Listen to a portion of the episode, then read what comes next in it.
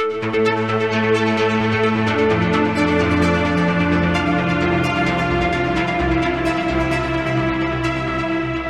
and welcome to the Sensibly Speaking podcast. This is Chris Shelton, the critical thinker at large, coming at you for, well, another hour or so, or two, or whatever this is going to be of podcasting greatness, where all good podcasts are sold. Hey, everybody, thanks for tuning in and listening to what I have to say this week.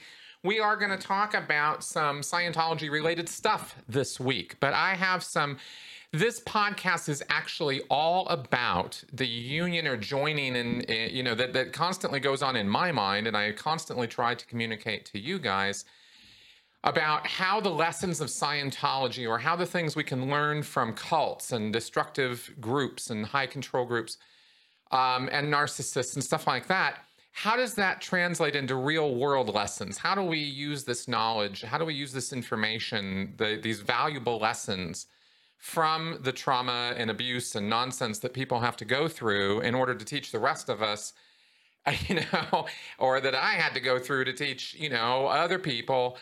Hey you know maybe we shouldn't do this to each other. Maybe this isn't such a good idea. Maybe there are better ways of getting along maybe there are better ways of getting jobs done maybe there's better ways of building houses maybe there's better ways of making food raising kids educating kids doing the work that gets done in this world needs to get done.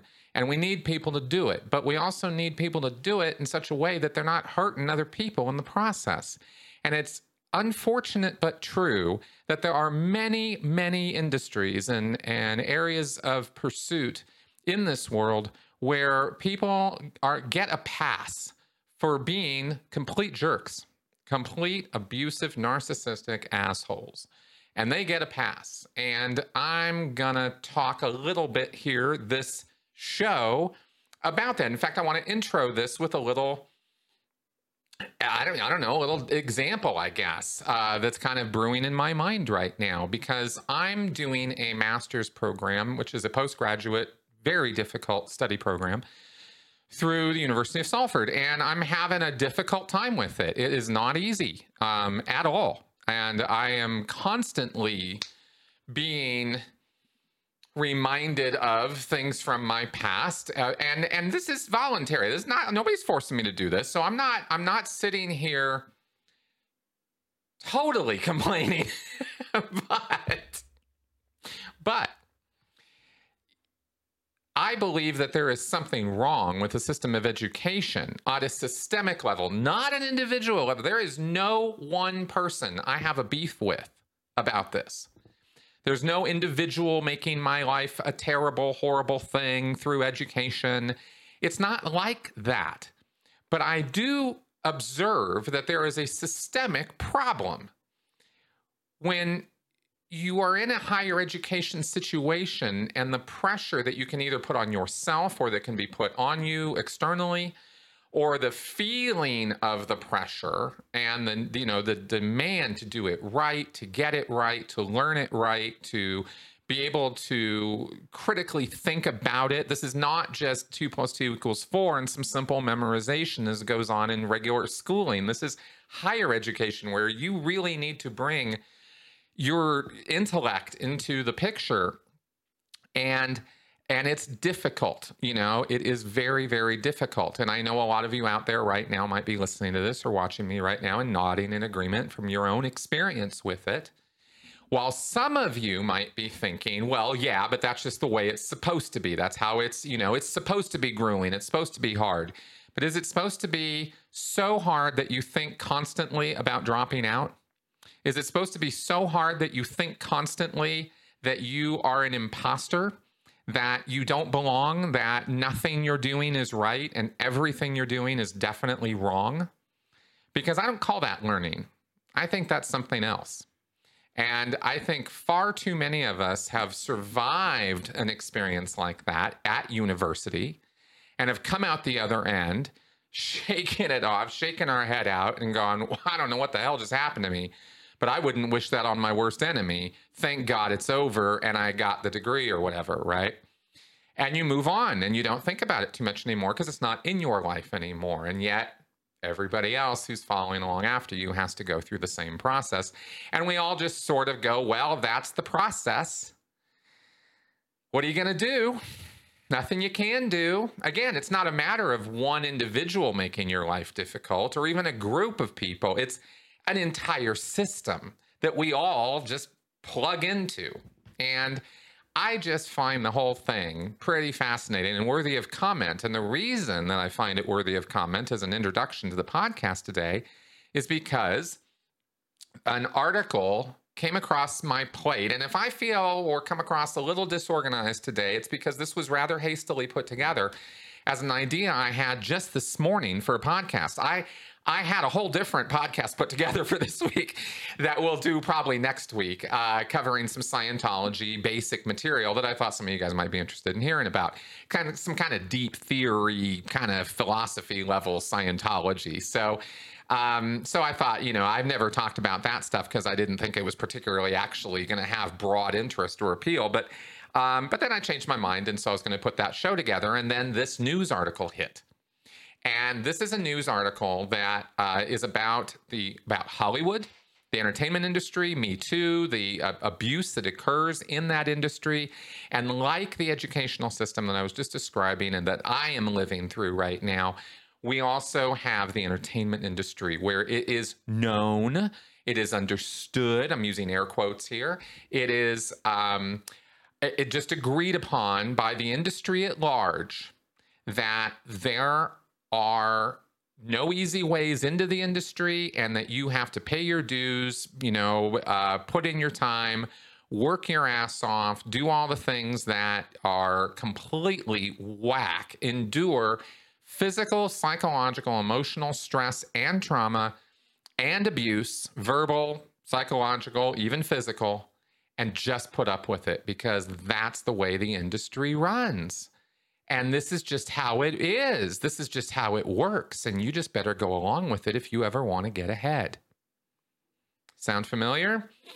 right? We all know about this. We've all heard something about this. The Me Too movement was all about exposing one aspect of this. But the fact of the matter is that while there is a huge problem with um, abuse and uh, sexual abuse, of course, of women in this industry and in industry across the, the spectrum, uh, no debate about that.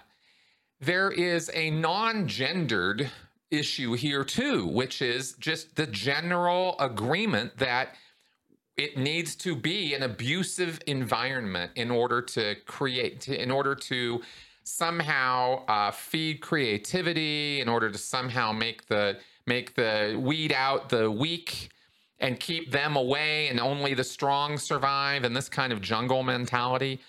This is not civilized. This isn't humane. This isn't how work should be.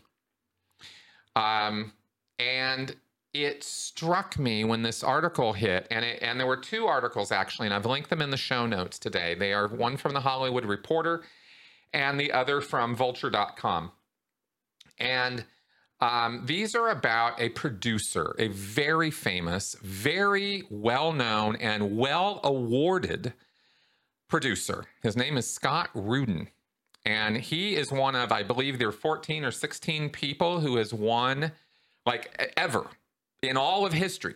This is one of the, like, 14 or 16 guys who's won a Tony, Emmy, Grammy, and Oscar, all combined, right? He's done all of those as a producer. He's not an on screen talent, he's behind the screen. He makes the movies happen, he facilitates them occurring by raising money, organizing things, producing. That's what they do. So this guy has produced some of your favorite movies. This guy has produced a legion of well-known, well thought of, critically acclaimed, Oscar-winning, star-producing movies. This guy has a track record that is impressive. He's also a first-class asshole. And not just he has a few temper tantrums or swears at people, or he's a little finicky this guy is at the level of David Miscavige. And I couldn't help but actually, uh, my eyes almost bulged out of my head when I was reading the articles, which I'm going to quote to you quite extensively today, I'm going to quote from these. I've, I've made a whole list of notes from these articles that I want to go over with you because they line up almost word for word with the crap that comes out of Miscavige's mouth and the same crap he does to people in his inner circle in the Sea Org, the abuse that he rains down upon the entire Sea Org, the things he says, the way he acts, the, the exact control mechanisms that he uses. And we've gone over this. I've, I, have i have interviewed people who have been at the direct uh, brunt you know, uh, hand of uh, or feet of Miscavige. I've had Jefferson Hawkins, Marc Headley, et cetera, on my show talking about this kind of physical abuse that occurs. And here we have a Hollywood producer with a, an extensive pedigree of, of, uh, of production who is a first class tyrant. And we have to address this. I have to address today the similarities between these two figures because they were striking. I have gone so, I've said so many times, I've, I've, I've tried to make the point over and over and over again that the lessons we can learn from destructive cults, what we see in destructive cult leaders, what we see in these narcissists, these malignant, high control freak people, is something we see in the world at large. It's not just in these crazy gu- guru groups with wacky beliefs. It's right in the middle of Hollywood. It's right in the middle of stock uh, of the stock exchange of, of Wall Street. It's right in the middle of the education system. I think if we care to look, it's it's all around us, and we have to become better at spotting it and calling it out because we now live in an environment where people are sick and tired of putting up with this crap. And I think I think I'd like to think that a lot of the exposure that's been done of cults over all these years that I've had, that I've been fortunate enough to and lucky enough to be able to contribute to, has made a difference in this. I think it has raised awareness. I think we all do know a little bit more about this. Now, not, unfortunately, though, not all of us. All of us, the people who are listening to the show right now, of course, you guys, you guys get it. But what about everybody else? What about the people who, you know, what about the kids who who go into this stuff? Because like Scientology, Rudin, this producer, recruits young, vulnerable people looking for a job, right? Trying to come up in the industry, just graduated NYU. They want to get in the film industry. They go out to Hollywood. Ooh, I can work for Scott Rudin. Wow. Well, this guy burns through people, 119 assistants in five years. I mean, are you kidding me? This was, and that was detailed back in 2005 by the Wall Street Journal, who did an article on this guy way back then, and they called him Bosszilla, and it was a big joke. Uh, his own estimation in that article, he had burned through 119 assistants over five years, or as one former assistant describes it, quote, an absurd revolving door of disposable, interchangeable, bright young people whose purpose is to be the target and outlet for his anger. The press and the industry, this is another quote from the article. This is both coming out of the Hollywood Reporter article and the Vulture article. I've got quotes interspersed here throughout from both of them. The press and the industry itself has often presented Scott's abusive behavior, throwing computers, insults, and tantrums at his assistants as the idiosyncratic byproduct of an eccentric man. Even after the Hollywood Reporter published a piece earlier this month going into greater detail, Hollywood and Broadway largely remained silent. Because also, by the way, Rudin is not just a movie producer, he is also a, a Broadway musical producer. And uh, yeah. Okay. Um, now, what I did was I kind of went through these articles, and uh, they're they're both very well written articles, and I really do highly recommend that you read them all the way through. Um, the Vulture article is particularly good because it actually breaks it down by subject and area, or sort of subject matter, and um, and it's quite a well organized piece. And so I sort of did my own breakdown of this, though, against the characteristics that we see or some of the um, uh, actions that this kind of see what I'm looking at here is a kind of personality.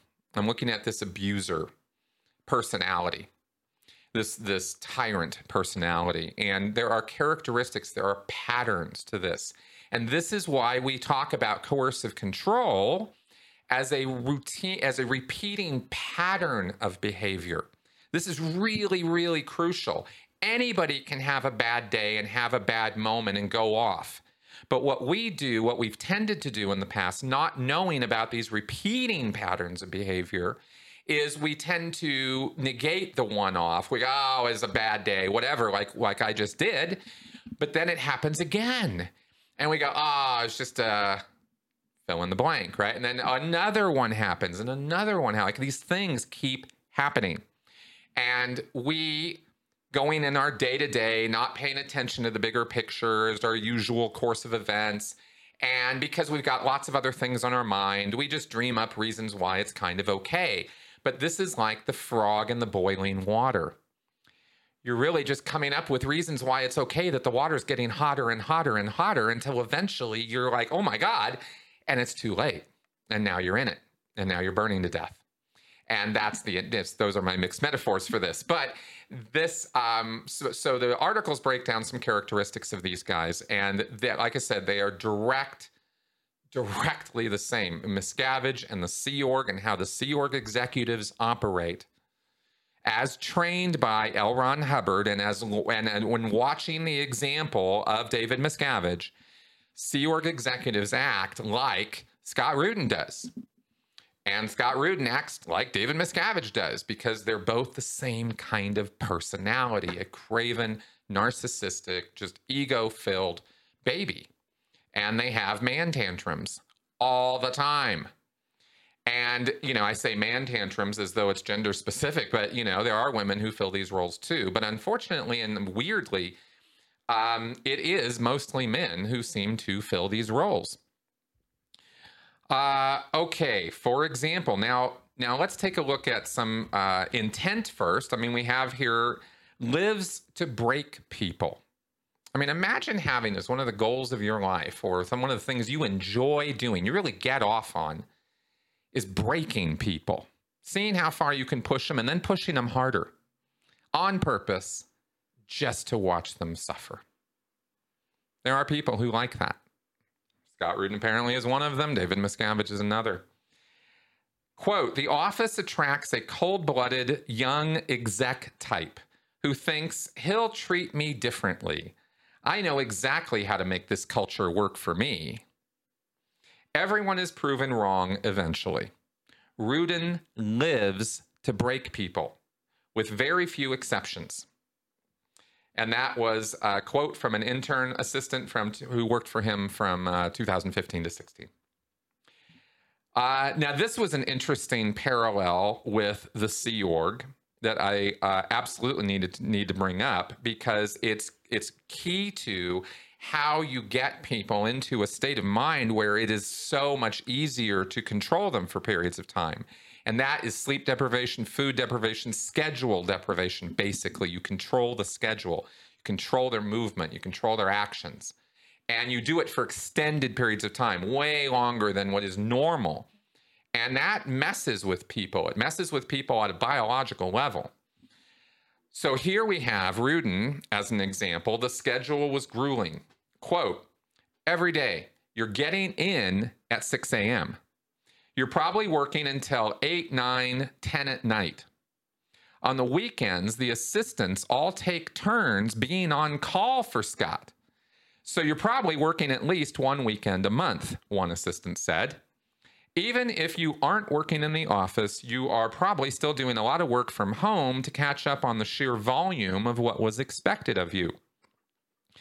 Despite the scope of Scott Rudin Productions, it was a tiny operation. Quote, I was shocked by how small the office was. I was picturing a 30 or 40 person office, an assistant said. There was a moment where it clicked. Well, that's why they're all working 14, 16 hour days because they have an entire production company's worth of work to do and it's 10 people. Now, interestingly, this is paid work. This is a job. This is thing this is not a cult. But if we look at why would it be this way? What is this about? Well, it's about frugality of finances, I suppose. But let's look at this man and who he is and what he's all about. If this is a person who's who who gets off on breaking people, then this is somebody who's going to want to create an environment where everybody is frantically on a hamster wheel and freaking out and kept on a razor's edge of anxiety. That's where you want people if you want to control them, like in on this like border of of just breaking their sanity. That's David Miscavige to a T, is it not? Why do you think the Sea Org is run the way it is? Why the tight scheduling, the gruesome scheduling, the long hours, the bad food, the bad sleep, the crap medicine, the crap attention to medicine, to education in the Sea Org? Why all that? Same reasons.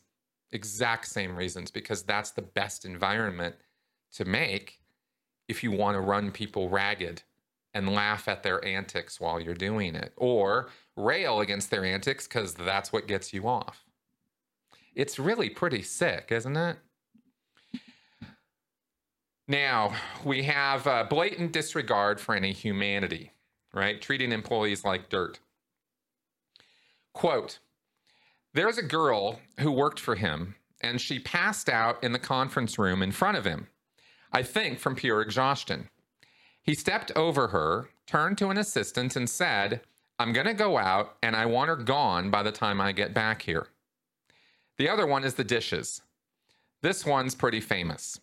Supposedly, he got off a call with a reporter about a story or a review he didn't like, and he goes into the kitchen. He takes all the dishes out and he starts slamming them on the floor. He breaks every dish in the kitchen. Then he silently walks out of the office and leaves. And that was a quote from a documents assistant from 2017 who worked for Rudin. All right, now in terms of direct comparisons, as I was mm-hmm. talking about, that besides, you know, the more generalized behavior, and there's more of that that we're going to cover, but here's the first of direct parallels between some of what goes on in the Sea Org at the upper levels and what go what was going on in Rudin's office. So Scott Rudin apparently a unique phenomena of his company that several sources detailed was something called soft firings. Soft firings. An ousted employee would wait in the Starbucks in the lobby for Rudin to cool off after he had fired them and allow the groveling underling to return. So it wasn't really fired. You're fired, but then he comes back, begs for his job, and Rudin blesses him and gives it back to him. Quote, I had been soft fired four or five times before it stuck. He snaps at you and says something like, You're done, you're finished, I don't ever want to see you again. And the expectation is you go home or you wait at the Starbucks downstairs, and either an assistant will flag you back in later that day or the next morning you'll come in as though nothing has happened. The soft, I got soft fired because I had to make him a DVD of clips of actors for the Broadway production of The Crucible. He was mad that the volumes were at different levels based on the initial sources. He was upset he would have to use this remote to turn up and down the volume accordingly. And that's a quote from junior creative executive from 2012 to 2014 who worked for Rudin. So, soft firings. This is exactly how David Miscavige does declare orders at the highest levels of Scientology. Is he will conditionally declare suppressive all the his underlings and i believe we've heard from people who have left that area many many different people that all of them are are conditionally declared or they're declared but he's not publishing it and this in the sea org is basically the equivalent of a soft firing because when Rudin fires somebody, they're gone. They're not in his life anymore. They're not in his company anymore. He doesn't have to pay them anymore, and they're and that's it. They're done. The relationship is severed. There is no expectation that there's going to be any continuing relationship. Scientology, you get declared suppressive, that's it. Shun, disconnect, you're out, you're expelled, no further connection or relationship. But the point of the of the conditional suppressive person declare, there is no such thing. L. Ron Hubbard never wrote a single word about conditionally declaring somebody as suppressive. That is a Miscavige invention, at least as far as I know it is. And this is something that Miscavige has used to tightly control all of the people, the Scientologists under him for years. He's been doing this, decades. So, uh, again, same, same parallel there. Um, okay, abusing the vulnerable. Nowhere is that more evident than at Scott Rudin Productions, where a conveyor belt of assistants, typically recent New York University grads who are hungry, vulnerable, and willing to put up with maltreatment. Quote, that was a big, big moment, said another staffer of the mistreatment of his colleague. It literally changed everyone who was there at the time's interest in having anything to do with him ever again all the employees realized that this is what we had to look forward to after slaving away, being attacked so much, being maligned in really bizarre ways. There was a casual disregard for human rights. At an office, at a place where you're going to go work, a casual disregard for human rights. Um, per a knowledgeable legal source, bullying claims against Rudin never see the light of day and are settled quietly.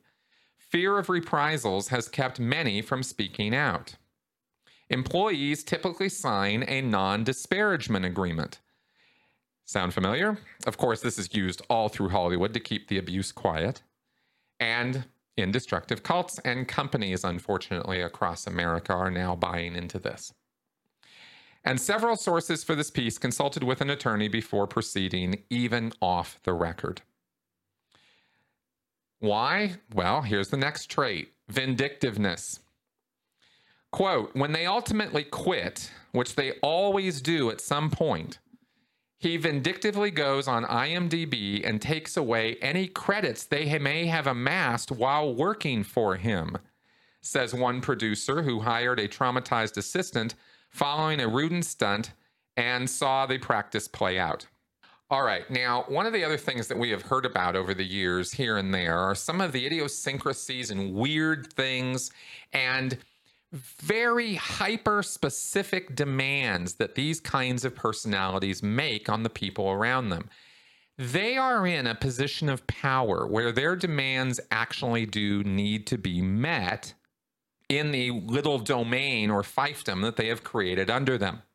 And if you go into that environment, you quickly learn that you are expected to comply with the orders and directions of these personalities to the letter, or there will be consequences, and those consequences are going to be extreme.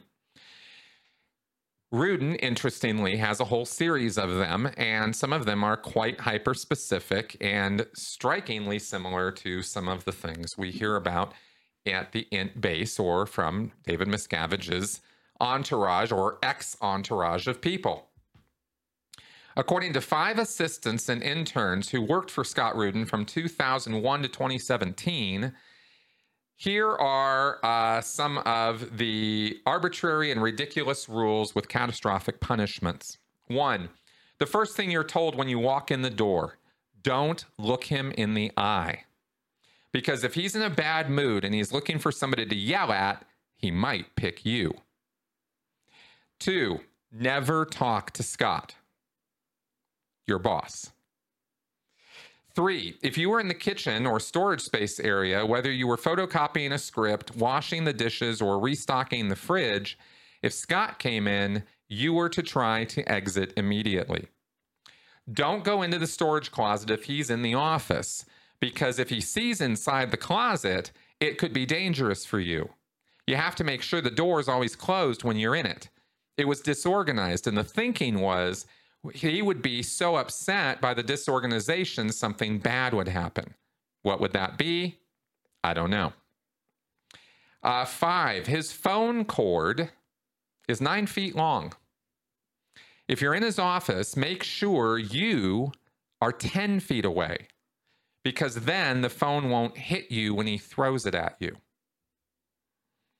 Six, don't get up to pee or eat in front of him. Seven, he has an enormous closet of snacks, giant Tupperware of M&Ms, Oreos, Cheerios. Don't eat snacks when he notices things are low in the kitchen.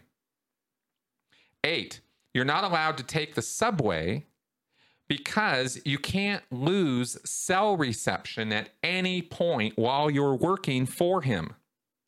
I would have to take these long Ubers, admittedly paid for by the company, was the quote there. So I just have to comment on the snacks point because on Sea Org bases, the uh, highest ranking and highest level Sea Org members are the people who work at RTC, the Religious Technology Center, which is David Miscavige's organization. And he has representatives, little capos, at each Sea Org base. And they are the enforcers for his directions right on the ground. And they run all kinds of programs and demands on all the Sea Org members and public Scientologists on the base. And RTC's word is law. It doesn't matter what L. Ron Hubbard wrote. If an RTC rep is telling you to do something, representative, an RTC representative, is telling you an order, you are going to comply with it. And if you do not, there will be consequences. You learn that very quickly. It is it is same same. So when I worked at the PAC base, one of the things that the RTC reps, one of the privileges of that job was that they got snacks whenever the hell they wanted out of the galley and it was whatever they wanted. And so we would see cheese and meat plates and sweets and cookies and fun stuff. And of course, vegetable dishes and whatever the hell, hell else they wanted taken to them at all hours of the day or night, uh, prepared by the galley, direct line. If the RTC rep wanted some food, they would either call the galley directly or call some messenger who would call the galley and order the food to be made immediately.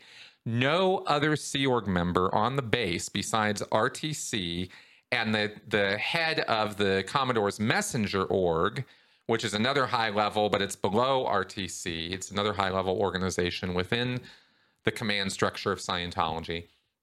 Those were the only two people on the Sea Org base who could order the galley around arbitrarily to get whatever food they wanted whenever they wanted. So uh, rice and beans, not for them. Right? That was the power disparity that we had uh, because of the various privileges of station in the Sea Org. And I just couldn't help but think about that immediately while I was reading about Rudin's uh, giant Tupperwares of M&Ms because there was literally a separate area kept in the galley storage for the RTC food. It was a special and unique and different thing. Uh, okay. And of course, uh, if you haven't connected those dots, RTC was the source of all the abuse and trauma in the Sea Org. So, yeah. Uh, well, I shouldn't necessarily say all of the abuse and trauma because, of course, Hubbard's auditing procedures are themselves tra- traumatizing and abusive. Uh, but from the day to day workload that we would get and the kind of punishments that would be doled out, that was RTC. Uh, let me give you a couple other examples here of some hyper specific things that were rules according to four assistants who worked for Scott from the early 2000s to 2017. Now, this was in movie and theater productions. So, for example, one, one of the rules was one, a cast list, and all the people in the show, a cast list must be in alphabetical order by first name, not last name. Two, a photocopy uh, must be perfectly centered. Any photocopy, anywhere, anytime, has to be perfectly centered. Any document must be in Garamond font size 12, nothing else. Every night he would get a uh, black JanSport backpack delivered to him that would have materials he needed to read, and invariably he would not bring them back. So there was a constant rotation of black JanSport backpacks at the ready for him. He did not like emailing or texting on the iPhone keyboard. There was a closet full. Okay, this is hilarious. He actually had a closet of old Blackberry phones with the little keyboards on them, and he kept smashing them and breaking them when he would have his baby man fits. And they had a whole closet full of these old things to keep him into in his phones. Uh, this was interesting and more demonstrative of the kind of thing that we see in these personalities. I had put a little sign here sticker. Okay, so I put a little, this was a quote from one of his uh, assistants. I had put a little sign here sticker with an arrow right above a line where he needed to sign. He was going through a big legal situation. He was frustrated because he felt it should have been on the line instead of above it. He worked himself into a tizzy. He tried to pick up the chair he'd been sitting in to throw it at me. He did not succeed in doing that. He ended up just shoving the chair at me. And then there is, um, oh, yes, then there was the matter of the hole punch scripts. They had to have these little brads, you had to hammer them, they had to be labeled. And if there was a mistake, it would never slip by him. And he was always telling people that they had to get these things lined up in these crates, and the crates were too small for them. And this was, uh, sort of what what it felt to work there, having to curate as many documents as possible and then being told he needs all of it in a really small box. Okay, now in terms of some of the things that we talk about, I translated some bits out of the article to some of the psychological terms and mechanisms that we talk about on this show when we get into a little bit more detail about maybe some of the psychological coercive control elements.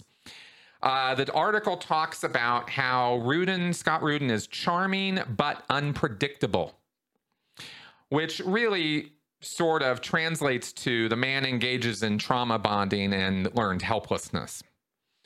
Uh, one former Rudin assistant says the producer relished in the cruelty, but was able to pivot from berating staff to turning on the charm as soon as talent walked in the door. Quote A hallmark of an abusive dynamic is not just that the perpetrator overtly mistreats you, it is also the ways in which they flatter and cajole you to let your guard down to believe, oh, maybe this time things are different. Or the next time you actually have to do something for him, you are going to do it in a way to try and gain that validation again. It's dangling the tiniest carrot in front of you so you don't complain when he's hitting you with the bigger stick. And that's a quote from Evan Davis, who was an assistant from 2012 to 2013, and a very accurate observation and description of what trauma based or trauma bonding is.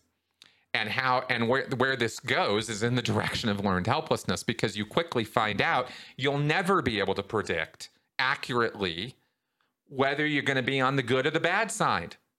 And the good is pretty good sometimes, but it's few and far between. And it seems over time that the moments of good and validation and rewards become less and less frequent. With more and more time in between those episodes, where the uh, episodes of a straight up abuse and anger and and ire and frustration and soft firings become more and more frequent over time. And there's sort of this inverse ratio. And this creates the psychological condition we call trauma bonding, where you really, it, it it's, a, it's an association uh, problem. Sorry, an attachment problem, not association, it's an attachment problem. And uh, this messes with people's heads in very significant ways. Okay, so it is a hallmark of an abusive dynamic, as this person says. Evan definitely went and uh, and got some education on this. Um, now, another factor here is that these kind of personalities can make you question reality itself, and this, of course, is gaslighting and what we have gone over on this show of double binds where you're stuck in catch 22 rules and regulations that you are no win scenarios for you. You can't do this, but you also can't do this. And it binds you, it locks you in to no choice works. No choice is right. You're wrong no matter what you do.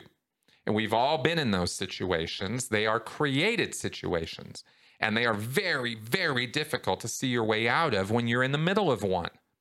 And they can be crazy making. The whole concept of double binds came from the study of, of schizophrenia and attempts to try to figure out and solve the causes of schizophrenia.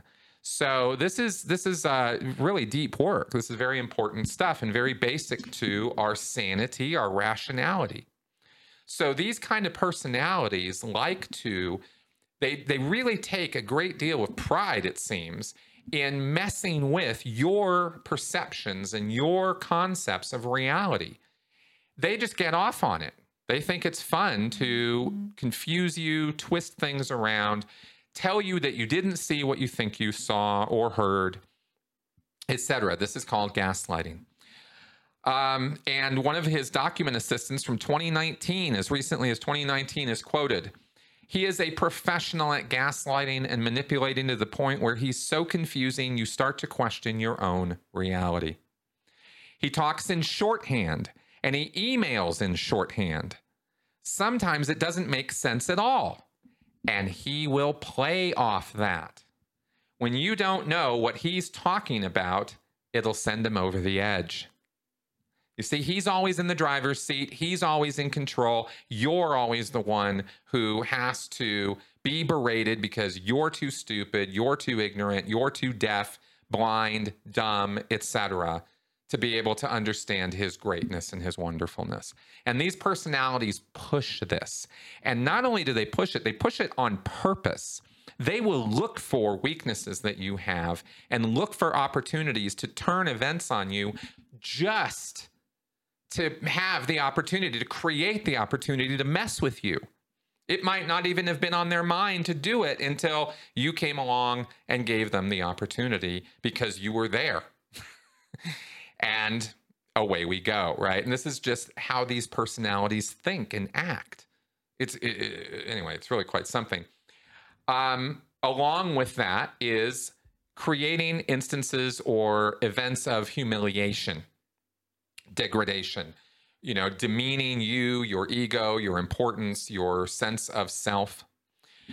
Quote, he had a hot seat assistant who could take Scott's shit like nobody else. He was great at his job, but Scott eventually starts looking for something about you that bothers him. For this particular assistant, it was that he ended every conversation and phone call with, Got it. It didn't affect his productivity in any way, but Scott made it a problem. He made the person hang a huge sign over his desk that said, don't say, got it. When the phrase slipped out one day, Scott began to lose it on this guy, so much so that he pulled him into the office kitchen behind a closed door. Scott normally has no problem tearing assistants a new asshole with everyone around. Then we all heard a glass shatter, and the assistant ran out and never came back. I went into the kitchen and cleaned up the pieces of a wine glass off the ground. And that was an intern and phones assistant from 2015 to 2016 who worked for Scott. Another thing that these kind of personalities will like to do is use physicality against you. They will use the moment or, or situation of you being off balance or out of your usual, you know, situation to make it even worse and take advantage of such situations. And um, this can make it can feel dangerous and make you freeze up is one way of putting it. Another way of putting it is that it is anxiety inducing. And uh, the kind of heightened nerves that a person develops over time in these kind of uh, situations, whether it's this kind of office, Sea Org, out in the field, whatever, if they're constantly being threatened, then you have a rising tension, rising anxiety level, and you have neurotransmitters and adrenaline and hormones going through the system that are not meant to be going through the system 24 7, you know, as much as they are having to be in this kind of war-like situation, combat kind of situation. That's the kind of tenseness and and that is trauma inducing. Uh, quote, one day I was bringing in a bunch of material for him along with something he'd been gifted from a movie studio. So I physically had a stack of things in my arm. I couldn't carry anything else. I walk in and he goes, pen and paper, pen and paper, pen and paper, and starts repeating it, getting excessively louder. Then he goes, How are you going to remember what I want to throw out and what I want to keep if you don't have a pen and paper? But he's screaming and he starts chucking pens at my head. I literally backtracked out of the conference room. You get so afraid, your brain gets cloudy, and you're operating off fear. And that's a quote from a documents assistant from 2017. That last bit is the important bit there. There are a million different ways, a thousand million different ways to physically intimidate somebody.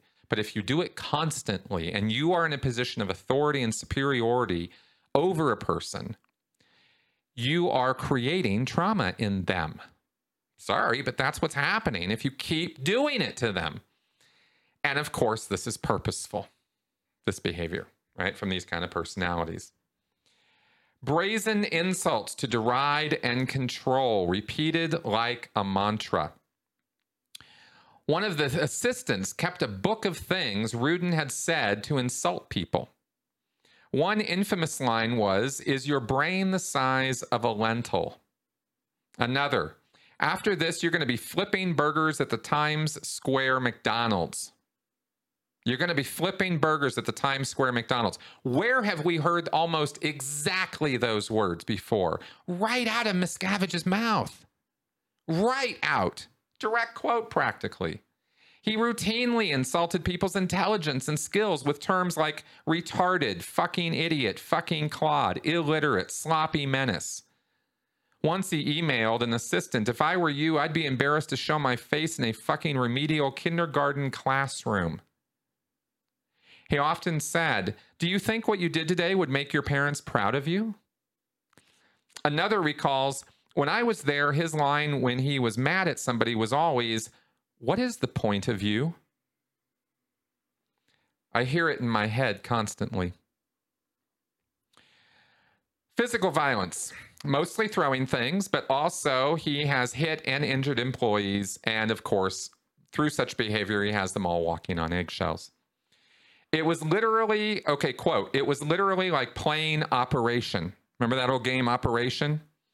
You don't, you just don't want to say the wrong thing. You don't want to make it go off.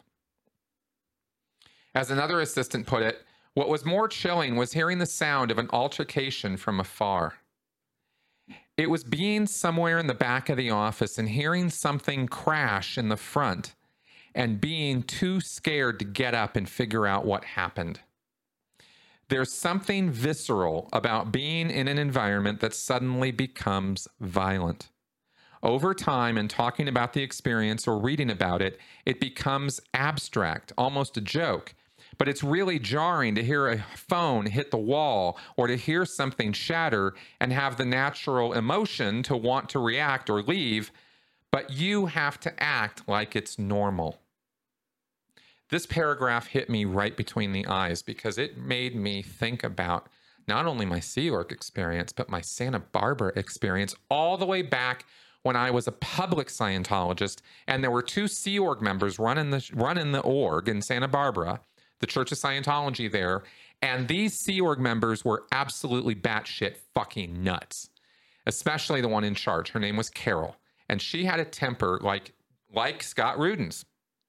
She would yell and scream at the staff, and I was a 15, 16 year old public st- Scientologist coming on course. The course room was literally right next to her office. So she would be meeting with the staff in her office for what they called product conference every day and going over the numbers and the statistics and where do we stand now and where did we stand this time last week and is it up or down? What's going on? And the, and and all this and, and the various executives of the org would go to this meeting and she would bitch out every single one of them. And i mean at the top of her lungs. And this quote brought all of that. I was like, oh my God, that's exactly what I was primed for, what all of us were, by these Sea Org members running around in the churches yelling and screaming whenever they wanted at whoever they wanted about whatever they wanted to yell and scream about. Because Sea Org members at the church level, at the city level churches, they're VIPs. The Sea Org members are absolutely to be listened to and, and their orders are to be followed. And this was a lady who was running on a day to day basis. She was there to run this church and she ran it like a little Napoleon. She was, you know, she was awful. Sorry if, you know, Napoleon fans out there. Um, I just mean she was a tyrant, you know, and she was very dictatorial. And it was fascinating to me because to read this and remember my first times of being in Scientology was even pre Sea Org, where that kind of weird normal was happening and it was a very, very weird, jarring experience for me as a teenager. But everybody else in the room just kept their noses down and acted like nothing was happening. A couple times, a couple times when she was on her tirades, and this went on for months, years. A public person with more, way more guts than I had would call the supervisor over and be like, man, I, I can't study with her yelling like that. And the supervisor would literally walk over and like, uh, uh, could we? Oh, sorry. Yeah, sorry. Five minutes later, she's yelling at somebody else, right? She didn't give a shit. She didn't care what anybody had to say. She was the one in charge and she knew it. And no one had anything else to say about it. So I've lived in this exact situation before I was even in the Sea Org, right? Much less by the see. This is what actually kind of primed me for a lot of what happened in the Sea Org. I'd, I'd kind of forgotten about some of that. So, um, okay, now this is this is where things get really, really dark. When things did escalate to the point of violence, assistants described lasting effects. And this is another quote from from these articles. Kevin Graham Caso, an executive assistant in 2008 and 9, began seeing a therapist specifically for PTSD after his time working for Rudin. He died of suicide last year. His identical twin brother, David Graham Caso, has stated that he believes Kevin's mental health issues were at least in part owed to his time working for Rudin, which three of Kevin's friends confirmed. They cited one incident in particular in which Kevin was thrown out of Rudin's car. They'd be in communication about work, going from one location to the other, and then a little thing would piss Scott off, and he'd be like, Get out. But that time was memorable because Kevin said the car was still moving when he was thrown out. Kevin was humiliated and hurt. It was devastating. Another assistant recalled what happened when his colleague forgot to deliver a message to Rudin from the head of a studio. That's not good, right? The reaction that happened afterwards, I had never seen anything like it, he said. He picks up one of those big iMac computers. Who uh, I had a computer, an Amtel system, thrown at me on my first week there. He just ripped it out of the wall, swung it around by a cord, and flung it right at my head. This was one of those see through Macs. And he just starts chucking them one by one across the room at the assistants, not at a wall, at the assistants. We were all dodging them. At that point, he fired everybody. Yeah, now, in terms of, you know, I talk about trauma, anxiety, stress, and some of you might titter. Some of you might think to yourselves that you've been through worse. What's the big deal? Why is this a problem? Why is it, you know, why, what's the, what, I've been in the army, I've been through boot camp, I've been in combat, I survived that. What's the big deal? Well, first off, I might invite you to find out a little bit more about it. But there are after effects to this. There are reasons why this is not good behavior, especially extended behavior over time. I had my first panic attack. Uh, my skin broke out constantly because of the stress, which was not a regular occurrence for me before or after. These are 15 different ways that assistants and interns who worked for Rudin from 2008 to 2020 describe the personal damage.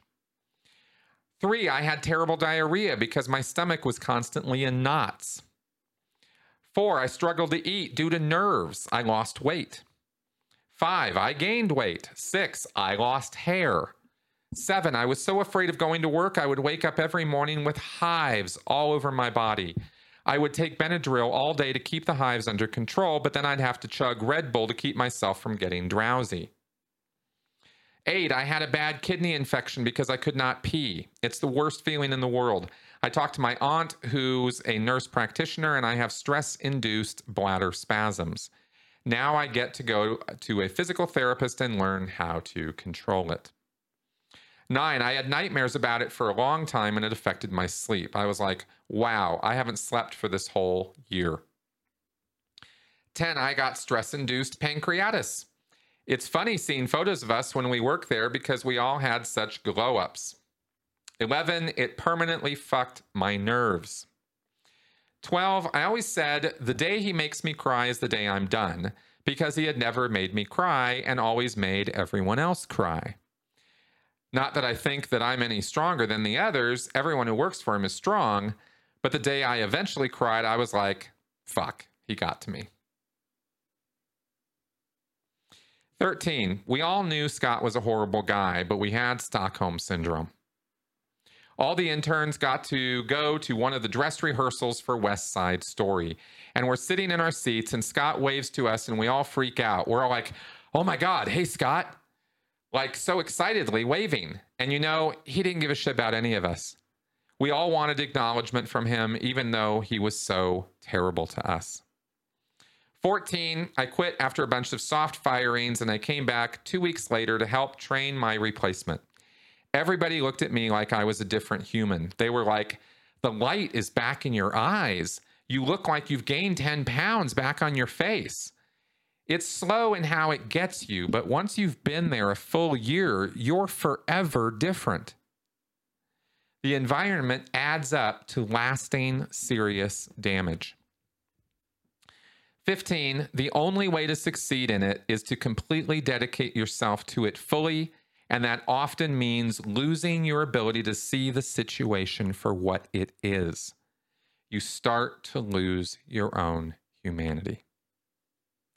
And if there's not a better description of the Sea Org, I mean, I've never heard a better description of the Sea Org. And this comes out of an office in Hollywood.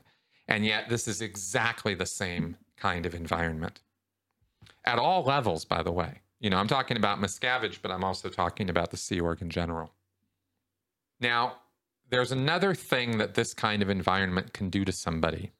And I thought that this was worth highlighting too because you have the victims, but then you have another kind of victim, and that is the victim who becomes victimizer. According to multiple former employees, Eli Bush, who started as an intern and, and until recently served as a top executive at SRP with producer credits on films like Lady Bird, Annihilation, and Uncut Gems, was one of the few people to quickly climb the ranks and stay there. Eli is an amazing survivalist, somebody says. Nobody does that job with that much proximity to that ruthlessness without a sense of cynicism. When Scott would leave the office, Eli was one of us. Air quotes, one of us. And then when Scott was back, you're just on your own. He really fucked over a lot of assistants that were just kind of in his way he's in this really ugly machine, and I can't really empathize with the person who stays there for that long. It's one thing if you're earning the ropes and you eventually come to understand in your mid 20s, oh, this is bad. I should go. It's another thing if you really make this your brand.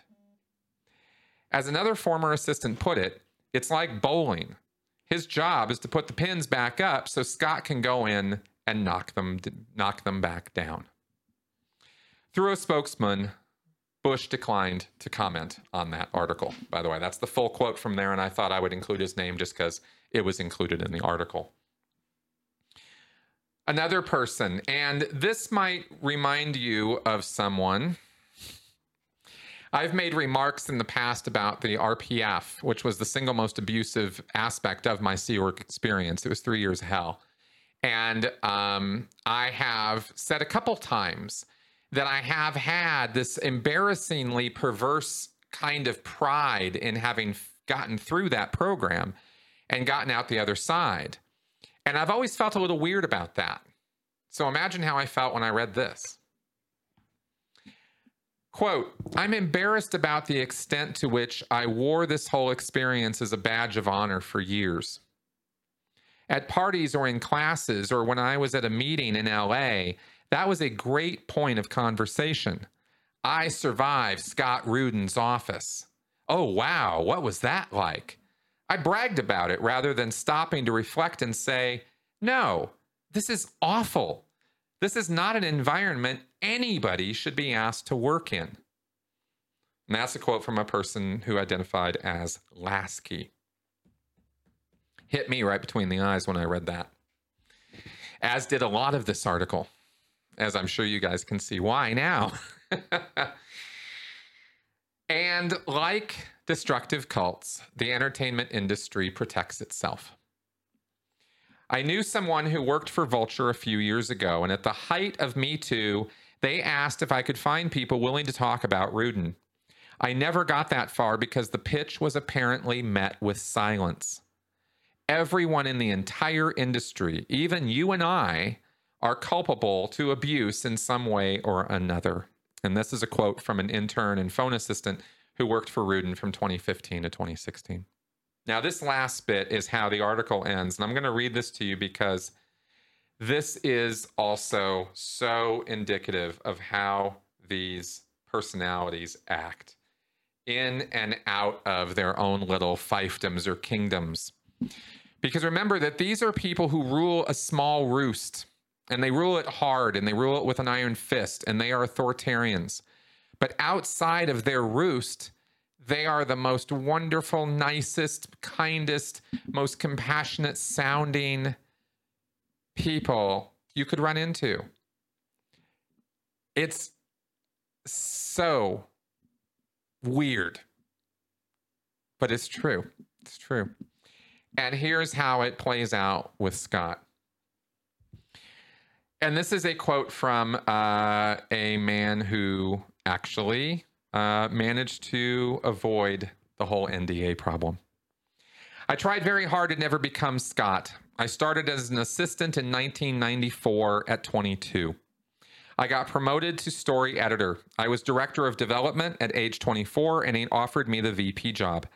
I had to make a choice. Do I want to keep going down this path and become Scott? Or do I want to get the hell out of here? I quit and I gave five weeks' notice. On my last day, I spent hours locked in his office. He was trying to turn the thumb screws to get me to sign an NDA. And I said, Man, I've already made my choice not to be in this world with you. I am not signing an NDA. I was literally the last employee to leave that office without signing one. He started with the whole, You're an ant. You're nothing. You're a glob of spit. I will crush you. You'll never work in this town again. You're 24 and you're like, oh, I've just pissed off a Titan, and there's nothing I can do about this. I ran into Scott one time after that. I was rollerblading through Central Park.